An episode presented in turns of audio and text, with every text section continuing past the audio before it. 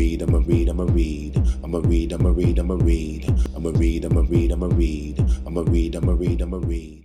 Hi, and welcome to the first episode of our podcast. Thanks for listening. My name is Laurel. And with you is Kimata. and let's just dive right in. Um, we're going to be talking about books, all type of black books, and not just like the typical, I don't know, the bluest eye or Malcolm X. Malcolm I'm reading that right now. not the basic black books, but we really want to delve into like all the other books that you've wanted to read by black authors, like sci-fi, autobiographies, romance novels, and Just all things like black literature and shedding light on some black excellence. some black excellence. and today we're going to start off with Gabrielle Union's book, We're Going to Need More Wine. I think I started this book, or I wanted to read this book because I've always thought of Gabrielle Union as black royalty. She's definitely one that's up there. Yeah. Definitely. Like, I've seen her in everything Being Mary Jane, Bad Boys 2, just a lot of quintessential teen movies too. Yeah, she has um Bring It On. I feel like that's like my first true exposure, but like now that she's come so far, you don't always think like Bring It On, but like yeah. and she, I don't know, she's always beautiful and always the it girl and everything she was in. Like she was never, even though she did play like the side character, like the friend roles in a lot of movies that she was in, I felt like she was always this desirable black woman that I always wanted to be, kind of emulating. Yeah, and I think I'm sure she has like forces and teams behind her, but I think that she's one of the people that doesn't have a lot of like scandal or controversy around her for the most part, as far as like I don't know, like you have like a sex tape out or something like that. Um, and so I think she goes in like that category of like Michelle Obama, Oprah, Gabrielle Union, Gabrielle. Union, Beyonce. yeah, uh, so I, that's why I was excited to read her book, but damn, like I really enjoyed it. You know, I really enjoyed it, and I'm glad because it wasn't a book that was like on my list. Like, oh, it came out, I really have to read it. I honestly read it because there was a lot of hype around it. Mm-hmm. And then Oprah talked about it, and then I happened to be scrolling through like the bookstore on Kindle one day, and it was like one of the deals, and I was like, you know, what, I'm gonna buy it, and I read it, and I was like, I'm really glad I read this book. I'm really glad I came across it, and then it does coincide with everything else, Gabrielle For sure. So let's talk about some major things that maybe we got out of reading it because it's been out for a while, but I feel like after reading her book, it kind of makes me feel like I can relate to her a lot, especially with how she grew up. Um, specifically with where she's from, because she was born in Omaha. I, di- I didn't really know that she was born in Nebraska at all. Yeah, didn't know that. Yeah, which is cool because I lived in Colorado, which is kind of a Midwest town in the middle of nowhere.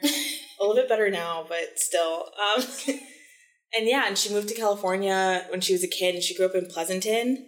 So just reading about her experience in Pleasanton, California, is really interesting. I guess it kind of gives like more uh, dimension to how she was raised and the viewpoint she had.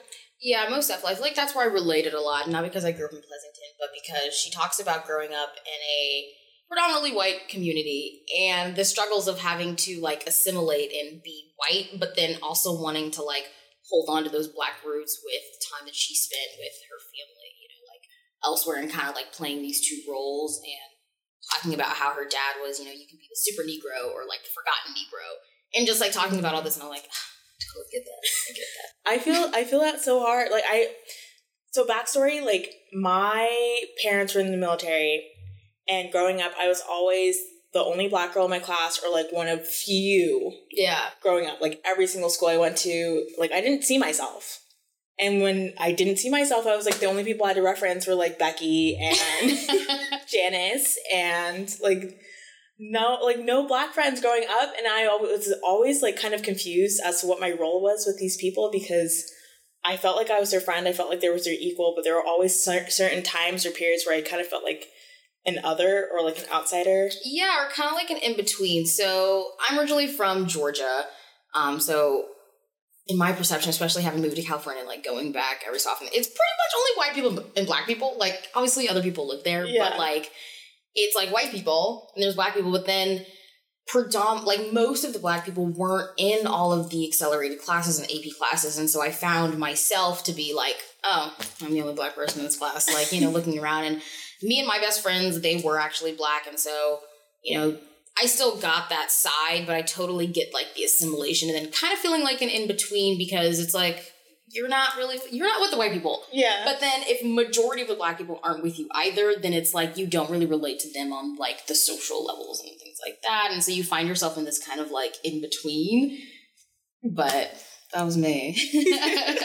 like any person who's in that space where they constantly have to like be one person with one group of people and one person with another group of people, it makes it so hard because you can't really be who you are all the time 100% because you always feel like some part of you isn't really accepted or like understood by that group. yeah. Like when I did hang out with my family members and stuff like that, they always thought it was interesting what I did with all my non-black friends, like outside of school, compared to when I was with my white friends and I told them about like what my family was up to or like my other friends were up to. They'd be like, "Oh, that's different." Like, like cool thanks. yeah, mm, that's interesting. And moving out to LA, finally, I feel like I'm surrounded by so many different people that aren't just like white and from the Midwest part of Colorado. And like, even when I went to school in at CU Boulder, there were black people, but we weren't really together. So I always kind of felt like I was by myself with my white friends. So I'm finally glad to be in a place where I can like walk around and see people who look like me all the time. Yeah. And like in addition to everyone else. Oh yeah, in addition to everyone else. no, no, no. More of like, yeah, it's nice to just kind of like, I love seeing a bit of everybody, which is why I like living in places that are super diverse. yeah. But yeah, I thought that was super relatable. Um, most definitely. And even if you do live in a place like California or anywhere else that's super diverse, you still have to deal with the whole super Negro forgotten. you. like you Oh, still have to be above everyone else. Like I still find myself today, like, is my perception or what I'm thinking at work, like, oh my god, am, am I gonna get fired today? Like, even though I'm doing a great job, it's like, no, it's it's because, you know, no offense, but like, you know, right next to you Yeah. is um just held to a different standard. There's a there's a Twitter um there's a Twitter page called Corporate Black Girl. Mhm. I recommend any black woman who works in corporate to follow the follow the Twitter page basically. And they constantly have like different viewpoints of black women who work in corporate culture and how sometimes it feels weird because you feel like you have to overwork yourself or prove yourself constantly every Yeah. single day against Yeah. people who don't feel that same way and even when you see them relax or you feel like they're they're like okay with where they are and they don't have to put their best foot forward all the time it's like when you even when you feel like you want to do the same thing and like feel relaxed in your job and your role you can't because you always feel like the first time you fuck up or something happens like you're on the chopping block That's it. That's you're done. uh, like my first three months at work, literally, I am like I'm just out of college. I've never had like a full nine to five job. I don't really know what I'm doing, but I'm trying my best. I would show up like 20, 30 minutes early every single day, beat my own boss there, and literally still be like, oh, I'm fucking up. Like I need to get there earlier. Like Yeah, and Insane. especially like there's a learning curve. So anytime you start anything new, like obviously you're probably gonna make a mistake, but like I just feared being fired like every day, and you're like. I would tell people out there like you're being ridiculous, and I'm like, am I though? Am I Yeah. really? and like especially if you don't see yourself there either because there's only a handful of black women who work at my job and they're all older than me they're not my age so finding someone who's like my age who's also like a person of color be like oh, okay yeah like do you feel this way too it's like no you have to keep that to yourself yeah. Yeah, but I think that also goes into something else that she talks about. So my experience has been the black people that I've met at my job or at my firm have been very like mentory, like, hey, I it's great to see you here. Like if you need anything, come to me, come talk to me, come ask me questions, you know, like let's network, all this other jazz. Um, but Gabrielle Union in her book talks about how, you know, as she's reaching fame, you're actually, I mean, she's grown beyond this now, but in the early stages, she would see someone else and kind of like tear them down to maintain your own position, which I think is natural to competitive anything. yeah So it's like obviously you can't be the best if you're not better than somebody else. And like, how do you prove that you're better than someone else? Well, you have to show that they're less than you, right? But her talking about that and then um, the speech that she gave and like realizing that, you know, she quote like tap danced on people's misery. I really liked the way she said that. That was great.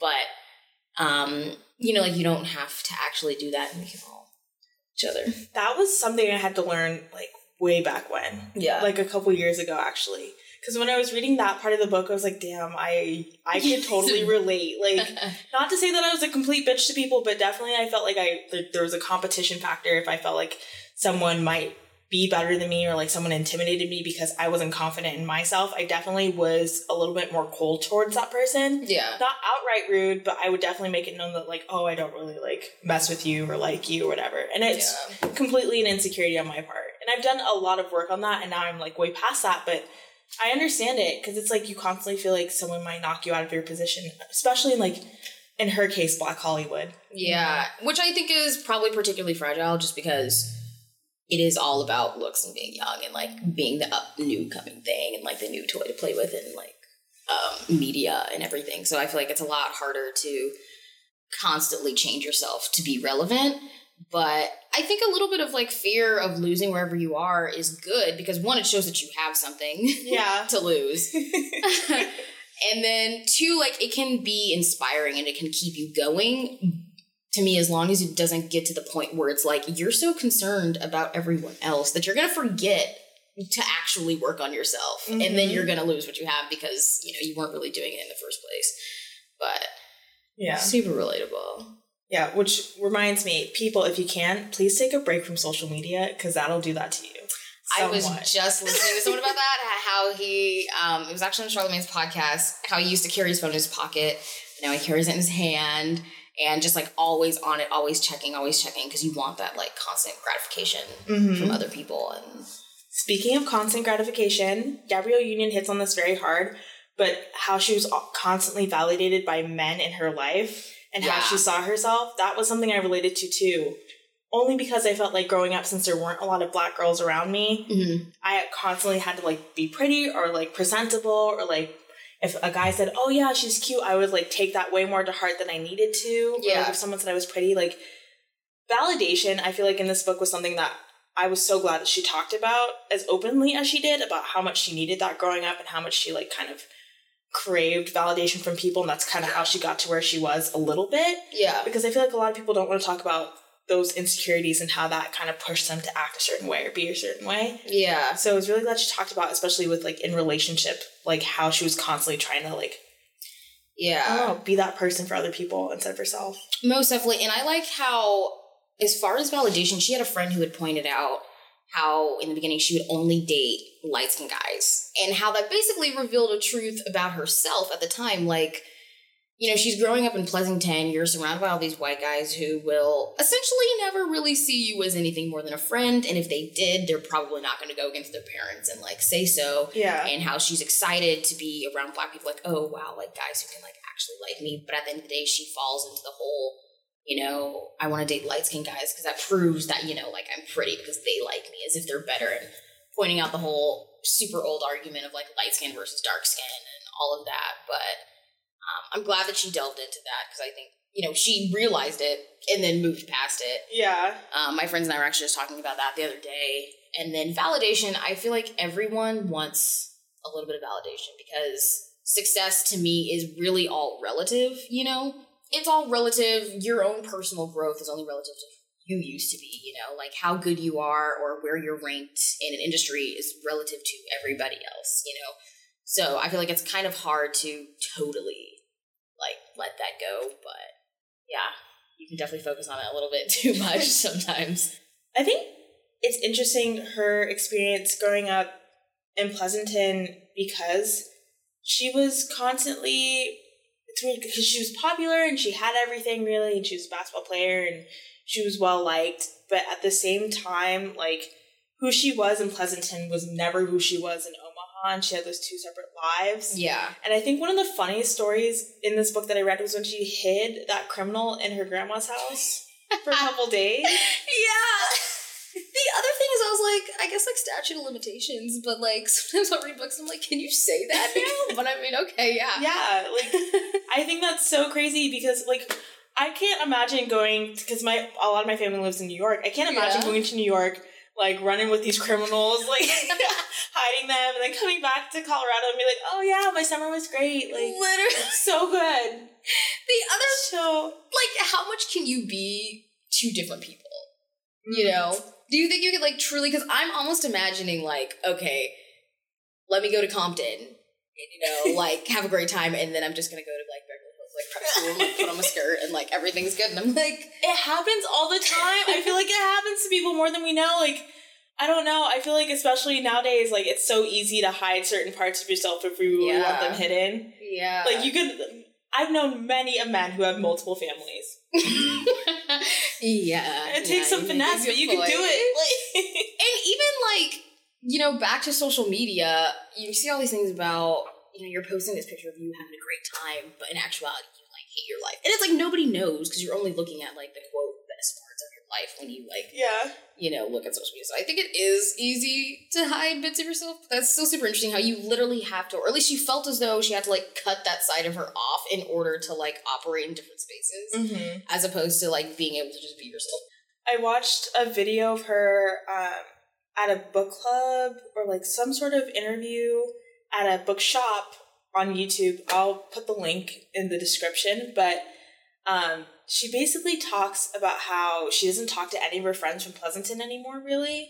Like, she kind of cut that off when she moved to LA and became an actress because she realized that those people weren't the same people that she knew or yeah they weren't going to support her in the same ways that she needed now that she was kind of like okay with who she was 100%. yeah So I kind of think that's interesting too, like just cutting off those that side of you completely when she's like, ah, done with it. Yeah, but I mean, like, I feel like people are encouraged today, and you do, like, you outgrow pieces of your life. So I was just talking to someone about how me and my friends, like, we're still the best of friends, but at the same time, like, as you grow older, and I left, and one another one of my friends left, and so we're all kind of spread out. But it's like I think we became more of ourselves. But I don't feel the need to cut them off. But there are like bits and pieces of my life, and I'm just like, there's no reason for me to like spend energy, like trying to keep this going. Like, what's Yeah. the point? And you just like, you know, you become whoever it is that you want to be. And if your past doesn't coincide with that or support it, like, just cut it off. Like, what about you? Like, when you went to college or when you moved, like, do you felt like you, or do you do you feel as though you outgrew like parts of your life? Oh hell yeah! just Oh yeah, I've definitely off. like cut off friends. I've cut off people. I find that for me, it's gotten a lot easier, but that's because I moved around a lot as a kid. So it kind of reminds me of that same aspect. Because when I moved as a kid, like I didn't have a cell phone back then. I wasn't like calling them up every week, like, "Hey, girl, what happened with you?" Like I'm across the country. I'm with a military family. Like I had to like get comfortable as soon as I moved somewhere else. So I think it's always interesting when people ask me like, "Oh, do you feel bad for like cutting this person off or like moving on from the situation or whatever?" And like it hits me for maybe a couple weeks or two, and then I'll be like, "Nah, I had to do it." Like it was necessary. yeah, it's necessary. I think people should be more upfront about that. Yeah. Like now that we're in an age where it's I feel like we should be more comfortable with explaining who we are in certain moments of our lives and stuff like that. Yeah, and especially with relationships, she talks about um, one of her marriages that was basically going wrong, and she knew So it was wrong. going so wrong, so wrong. so wrong. But she didn't want to be like labeled a failure, you know. Yeah. And so you just kind of keep what you know is over going. Yeah. And so I, I think it's a strength to be able to know when to let go of something and to have the ability to cut it off. And I've experienced that on both sides, as far as like been the one to cut someone off or had someone say like, "Hey, like it's time to go." you Yeah. know? Can we talk about that whole relationship?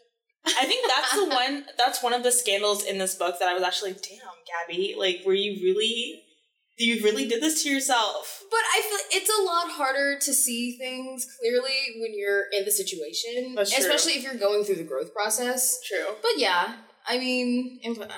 For clarification, guys, in this book she talks about her marriage to her to her first husband.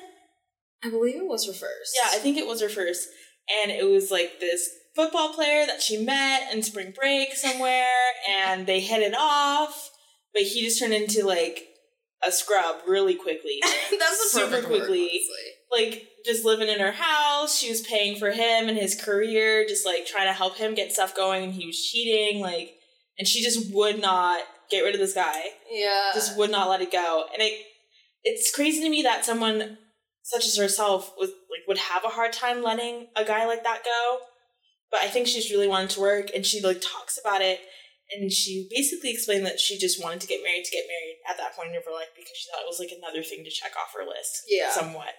So seeing all my friends getting married now, right. so many friends, and I'm just like, I don't think it's the same. Where they're just like, oh yeah, getting married to check off my marriage checklist, but it's definitely interesting to see how she played into that and like got married, and even when it was going south and she was so young, she was like, oh no, I'm gonna keep it going. And it's like you do have to consider like the publicity factor. So it's like, yeah, everyone's looking. Yeah. beyond everyone who you can actually like everyone who actually matters in your life, you know. Everyone else who you're also worrying about. But let's talk about being the breadwinner. Because one, this is not the first time that she paid or was like significantly paying for whoever it was that she was with. She had like some other guy that she had been with and he was she was like funding like his education or something. oh yeah. And so I mean, do you think that the conversation would be any different if she was a man? And it was like, well, I'm this guy and I have all this money and I'm like with this girl, um, you know, and I'm, I'm paying. Would people think twice about it? Do you think? I mean, I guess there is a double standard. Well, I guess there is. There is a double standard. Let me be like completely like clear in that and say that there is a double standard. It's a double standard for sure. I think in her situation, the reason why it was so odd was because she felt like she was always going into a partnership with someone who was equal. And then Yeah. it never started off unequally. It already it always started off equally, and then it ended up in some weird dichotomy or like situation where she's paying for everything. Yeah. So I, I'm like, I don't know. It kind of it kind of freaks me out a little bit that people can switch on you like that. Yeah. yeah. You never Because I can't I can't imagine being the breadwinner for everyone in my relationship because I want it to be equal. Yeah. But it also depends on like comfortability. Most definitely. Most. I mean, I feel like there should be some equality, even beyond like the monetary aspect. It's like if you always feel like you're the one who's emotionally stable and they're the one who has all the emotional baggage, then like that inequality is gonna take a toll. And like in any aspect, I feel like there should be just like mutual respect, you know, and It's true. everything, but I don't know. I don't know how she did it because I don't. Maybe I'm just less willing to be that open. Like maybe it would be different if I had a lot more money to give, but at the mm-hmm. same time, I'm like I'm not. Yeah. Which is interesting because then she talks about her relationship with Dwyane Wade and he finally Yeah. has all of his own money. And yet he wants a prenup. And she was kind of just like blown away because I mean, either way, she's not she has her own stuff. yeah. She's making her own money. I really liked the excerpt about the the prenup conversation. I thought it was like funny and humorous, relatable. Not not not relatable. Not It's, relatable. it's not relatable. Yakimata, talk about your prenup, girl. So no, not at all. but it was funny because she talked about, you know, like they have this great relationship going, but then when it gets down to money, like it gets serious. Like Yeah. it's still a serious thing, and I thought it was a good idea.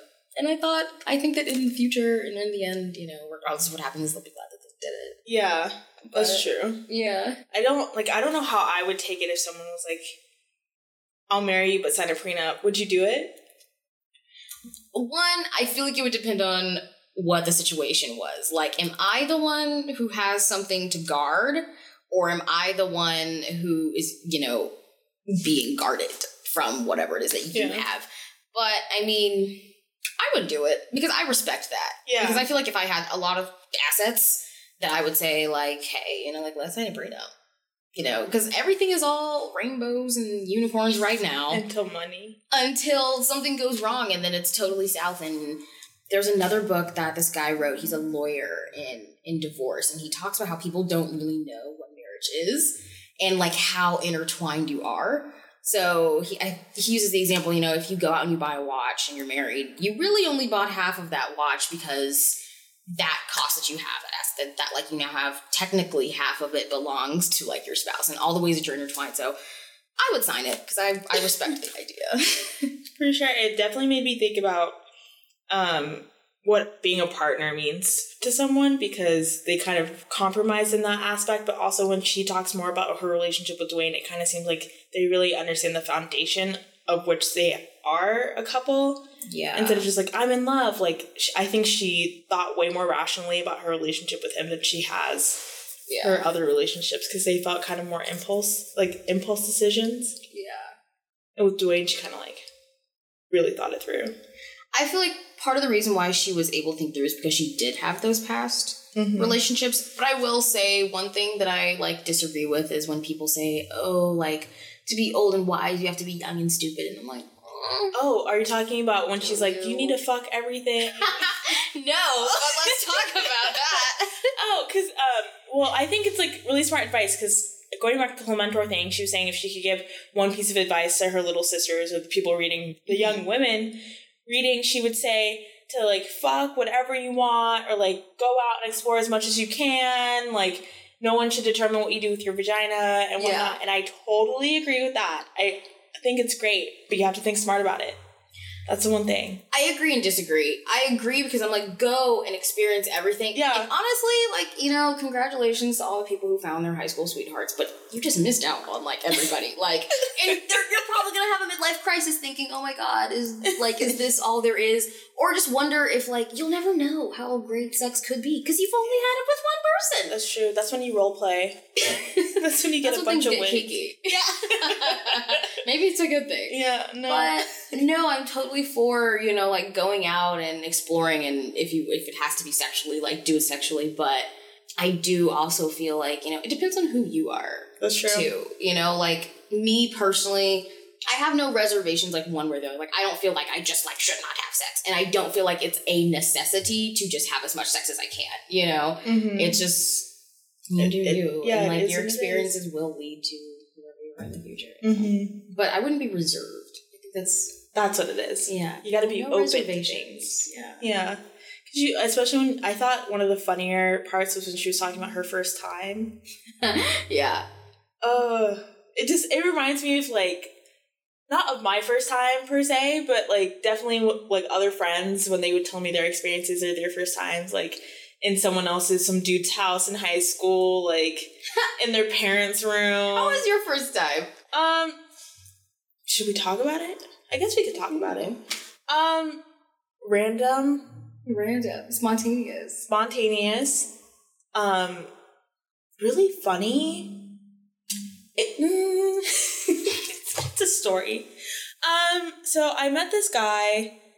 I call him my Indian baby daddy. It's a joke. It was a joke at the time because I saw him everywhere Yeah. and he was very attractive. And so I was like, oh yeah, like that's my Indian baby daddy. Like I see him all the time. He's on the bus. He's in front of my dorm. Like he's at the pizza shop. Like Wait, did he know you? no, Or you just you're we literally just saw each other every single day. Okay. Like every day, randomly at some point, like we were it's like eye contact but no conversation. yeah, every day for like months, months at this point. And so finally, I think I, I was coming back from a party and he saw me and we finally struck up a conversation, took me to get pizza. And at that point, I was like, ah, he's all right, but like, I'm not trying to like date him or be in a relationship. And I thought that was perfect because I didn't want to date him or be in a relationship. Because Yeah. I, I always think, or I, I have this viewpoint that if you um, have sex with the first person you really like, you really like, or you think you like, and it's not that you really love them, it's like lust. Yeah. You might get attached to someone that you don't really need to get attached to. Yeah. But that's just how I see it. I, I know that's not the same for everybody else, but that was always a fear of mine. Because I don't want to just give it up to someone and be like, oh yeah, I love you. And then it's not even that. It's just like, oh, he just, it was a really intimate moment. And Yeah. I like mix those feelings up. So I knew whoever I was going to lose it to, I don't want to date them. I don't want to, like, I want to think that they're a nice human being, but I don't want to be in a relationship with them. I don't want to see long term. Like, I just, So it's almost like a checklisty kind of thing. It like, let's- yeah, Like let's yeah. check this off. pretty much. Yeah. pretty much. And so we went back to my dorm room. We got we got pizza. He's like, "Do you have a girlfriend?" I said, "No." I was like, "Do you have a boyfriend?" He's, "Oh wait, Valid question. yeah, valid question." Hey, valid like, "Are you dating someone?" he said, "No." so, yeah, it was right then and there. Uh, midway, uh, started bleeding all over his shit, and that's that was my first time. Boom. Gotcha. No, yeah. I feel like I had like two first times Okay, yeah. being gay and all. that was like the first time. Well, okay. Anyway, I don't know what I classify myself as. I just do. You don't need to. I want exactly. Yeah, You as can't- Gabrielle Union said, no one needs to determine what you do with your body. Exactly. But no, I let's see. I lost it with a guy in my own bed. I was really glad it was my Yeah, thank God you it was know, your own bed. It's comfortable. I will say I was definitely a reach point. It was it was a checklist thing. I was also into him, but it was a checklist thing. Like I, it was all it's always been a checklist thing. Like let's just get this but then you're I'm just laying there like, God. and then my first time with like a woman, um, but I I did I was already attached. I was Okay. getting attached and got attached. But attachments, you know. but I feel like it's a little bit different. Um, how would you say like Gabrielle Union's for experience Timeless. kind of went? Yeah. Um, it's it sounded like a mess. Because this guy picked her up, takes her back to his house. His parents aren't home, but he was really hot, and she'd been trying to get with him for a really long time. Even though he'd gotten with like other people that she knew and whatnot, Yeah. like he wasn't like some random person. Like he was the hottest person on the baseball team. I think he was on the baseball team. And so he finally chose her that night instead of another girl. Took her Mm. to his house. They did it in his parents' bed, That's just disrespectful. which I think, yeah, that's like ew. Like I just imagine my mom like having to like figure that out. What kind of punishment I would get? Oh god. Oh, um, but yeah, so they did it in the parents' bed. I don't remember if it was painful or not. I don't think she really goes into those details. Yeah. But I do remember her saying that it wasn't what she thought it would be because she left and she thought this guy would be way more into her and he was just like dropping her off like it was no big deal. Yeah. I think it's funny because prior to that, she has a chapter called Sex and Education. How, you know, you're young, I believe, in middle school or high school. Her and like all of her other like girlfriends, whatever, they like hurl them into a room and is like, you can get pregnant. And like, don't tell them how. And so they're like laying in their beds thinking they're gonna like spontaneously get pregnant. Like, this is, this is hilarious. But I feel like it points out that like, at a very young age, sex becomes really taboo. And it's like, I think it's detrimental. I, yeah, it is detrimental. I also think it's just so many parents want to keep the innocence of their children or their family by not explaining those things that go beyond, like, that go on behind closed doors, which I Yeah. think is really crazy to me because you would think they would be the first people to tell you, like, hey, this is that, that's this. Right. And so then you don't turn to something else like a movie or like Yeah. your random friend who's doing what But now. Like, even in today's age, like I feel like a lot of parents are still really hesitant to be open about sexual experiences with their kids. yeah, or any subject that they don't really want you to engage in, you just avoid. And it's like that's not solving the problem. Yeah. And that can be used in a lot of other situations too. Like Well- just not talking about it is not gonna like solve the problem or help or educate. You hit a really good point because in her book, when she talks about her dad, her dad has a whole mistress on the side and like doesn't tell the family at all. Yeah. And they find out through other means. Like Gabrielle Union finds out on her own with her sister going through her dad's stuff. Yeah. So I think that's always really interesting to me because like parents just don't talk about it. Right. And then obviously have to talk about it at least a little bit her rape in the store. And it's like, what if that had been the first time she'd ever had sex? And like, that would Yeah. be the only thing you ever knew. And it's like, you could, I mean, obviously you're most likely are scarred for life, but in a whole different manner, you know? But um that was crazy. I didn't know about that I- before yeah. the book came out. I didn't know Um, about that either. And I think it's really great that she did talk about it in such a emotional way. Like she she didn't just say this happened to me and I worked through it, but she really talks about like the emotions that came and like the feelings that came after that and how Yeah. it affected not only her, but how her dad felt about her, how her mom felt about her, like how her family treated her.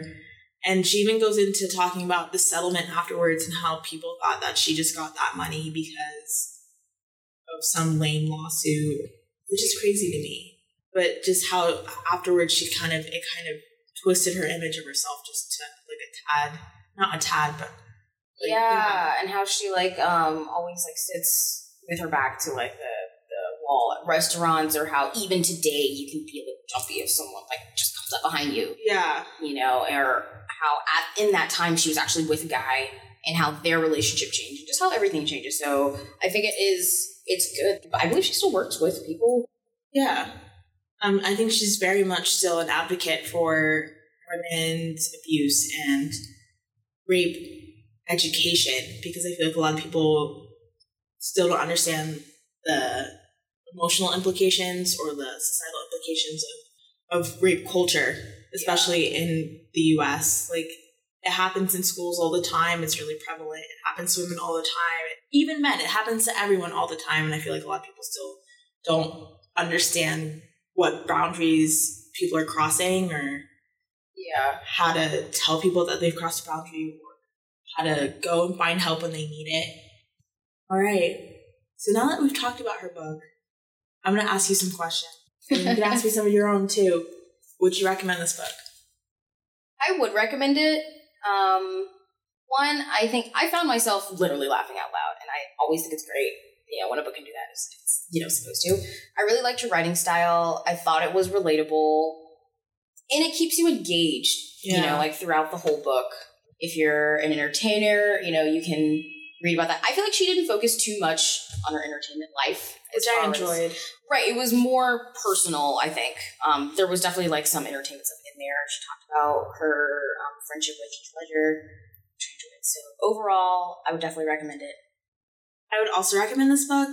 Um, I would recommend it to young black women who really just want to, like, who kind of want to hear an older woman's perspective. That doesn't seem like so far away, like a mom, but more Yeah. like an older sister. I kind of got the older sister vibe when reading her book. I was like, oh, okay, all right. Yeah. Yeah. Like, glad to hear a different perspective. Yeah. And I did just want to add in, I think that it's a good story of growth. Everyone grows, and I think that Gabrielle really displays that she's the type of person who's made a lot of growth in her life and is like reflected on who she used to be Yeah, most definitely. I yeah, it's it's really I don't. It's kind of motivational in a sense like that too. Yeah. because you kind of feel like every after everything she went through, like there's still room to change who you are, how you think, your perspective to like push yourself and be a little bit better. Yeah. Um, I'd recommend it to anyone who sees like men or other people or seeks men or thinks of other people's approval before their own. Because I got that, like that's like my main takeaway Mhm. of that book is like how you see yourself is so important. You should really focus on learning more about yourself instead of focusing on everything else around you Yeah. and like really delve into yourself. I feel like after reading her book, I kind of was like, oh, like looking back on my past and looking forward, like how have I changed? What Yeah. have I done that's different? So main takeaway for you is basically self attention. Yeah, self attention and growth. All right, yeah. Yeah. Um, what was my main takeaway? I will say I was reading it more for like just like pleasure, enjoyment. Um, I didn't have any sort of expectations. So at the end of the book, it is I would agree a lot that it my one of my main takeaways was really to focus on yourself. Just because she talks about how she starts working with, um, let's just say therapist for namesake, and she's the therapist asks her, you know, like, what do you like? And she can only name like food.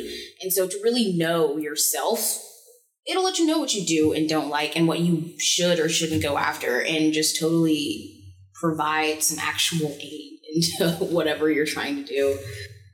Well, thanks for listening to our first episode, guys. You can always get We're Going to Need More Wine by Gabrielle Union on Amazon, Audible, any place that sells a book. I said Amazon already, um, iTunes. It's really everywhere. It's not Yeah, it's everywhere. it's not exclusive. So please go read. It's a really good read. Go strong black women everywhere. And we're out.